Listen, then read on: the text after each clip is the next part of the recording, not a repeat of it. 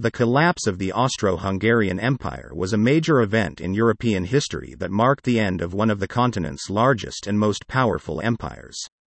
The Austro Hungarian Empire was a multi ethnic empire that was formed in 1867 and comprised of territories in Central Europe, including what are now Austria, Hungary, the Czech Republic, Slovakia, and parts of modern day Italy, Romania, Ukraine, and Serbia. The roots of the collapse of the Austro Hungarian Empire can be traced back to the late 19th century, when growing ethnic and national tensions began to threaten the stability of the empire. The empire was composed of many different ethnic and national groups, including Germans, Hungarians, Czechs, Slovaks, Croats, and others, and these groups often had conflicting interests and goals. Nationalist movements began to emerge in many of these groups, and they sought to break away from the empire and create independent nation states. The tensions between these various ethnic and national groups were compounded by economic and political problems within the empire. The empire was facing economic difficulties, including high levels of inflation, a weak currency, and a declining industrial sector. At the same time, political power was becoming increasingly centralized in Vienna, and many ethnic and national groups felt that their interests were not being represented. The outbreak of World War I in 1914 was the final straw that brought the Austro Hungarian Empire to its knees. The empire was one of the central powers, along with Germany in the Ottoman Empire, and it was faced with a brutal and costly war on multiple fronts.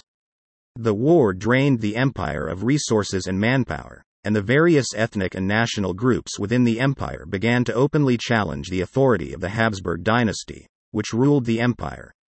The collapse of the Austro Hungarian Empire came quickly in the aftermath of World War I in 1918. A series of uprisings and mutinies broke out in the empire's various territories, and many ethnic and national groups declared independence or sought to break away from the empire. In November 1918, Emperor Charles I of Austria abdicated his throne, and the Austro Hungarian Empire was officially dissolved. The fall of the Austro Hungarian Empire had far reaching consequences for Europe and the world. The empire's territories were divided up into a series of new nation states, many of which were created for the first time in history. The collapse of the empire also contributed to the rise of nationalism and ethnic tensions in Europe, and it helped to set the stage for the rise of totalitarian regimes and the eventual outbreak of World War II.